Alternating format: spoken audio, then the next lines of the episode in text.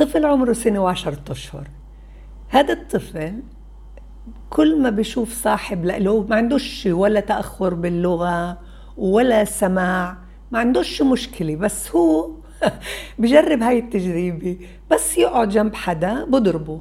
بعد ما بضربه بطومل براسه بتطلع على عينيه وبقول له حبه سوري متأسف.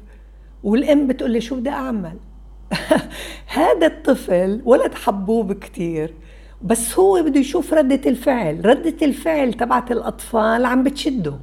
كل سلوك بحقق لي رغبة أنا بكرره. هذا السلوك حقق له رغبة. ليه؟ لأنه الولد بتصير تبكي. لما هو بتعدى لما هو بعضه الولاد بتصير تبكي. فهذا حقق له رغبة. فبصير يطلع عليه ويقول له حبه سوري المهم هون دور الكبار. لأنه عم بحقق له رغبة دور الكبار أستبق الحدث. دور الكبار إني ألهي. دور الكبار إني أمدحه لما بلعب معه وما بعده أو ما بضربه بس بدي أستبق الحدث. فيش طريقة تانية مع هاي الأطفال لأنه بتقولي بعانيش من أي مشكلة. فبما أنه بعانيش من أي مشكلة ضل دورنا. دورنا كيف ندربه على أنه هالسلوك اللي بحقق له رغبة يكون مش عن طريق العض إنما عن طريق حبه وسوري فالمربي اللي معه في الروضة أو في الحضانة تشغله تلهيه وتضلها مراقبته.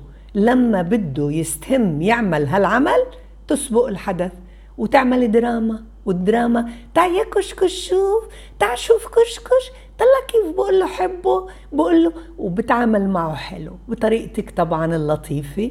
يوم ورا يوم بعتاد على السلوك المستحب اللي فيه بده يتآلف وبده يعمل توفيق.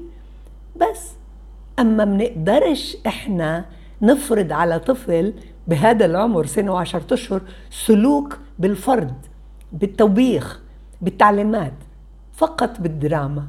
تعال شوفي يا بيسا شوفي كيف عم بلعب هو وياه تعال شوف يا كلب تعال شوف يا كشكش أي بطل قصة.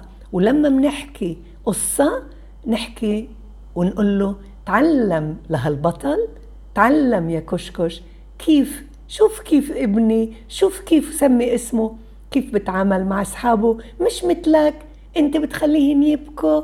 هو بيعرف كيف يتعامل معهن هو بيعمل غمرة عبوطة عبوطة. بدنا ندرب على إنه تصير عادي الغمرة التعامل اللي فيه مستحب وتتلاشى العض والضرب.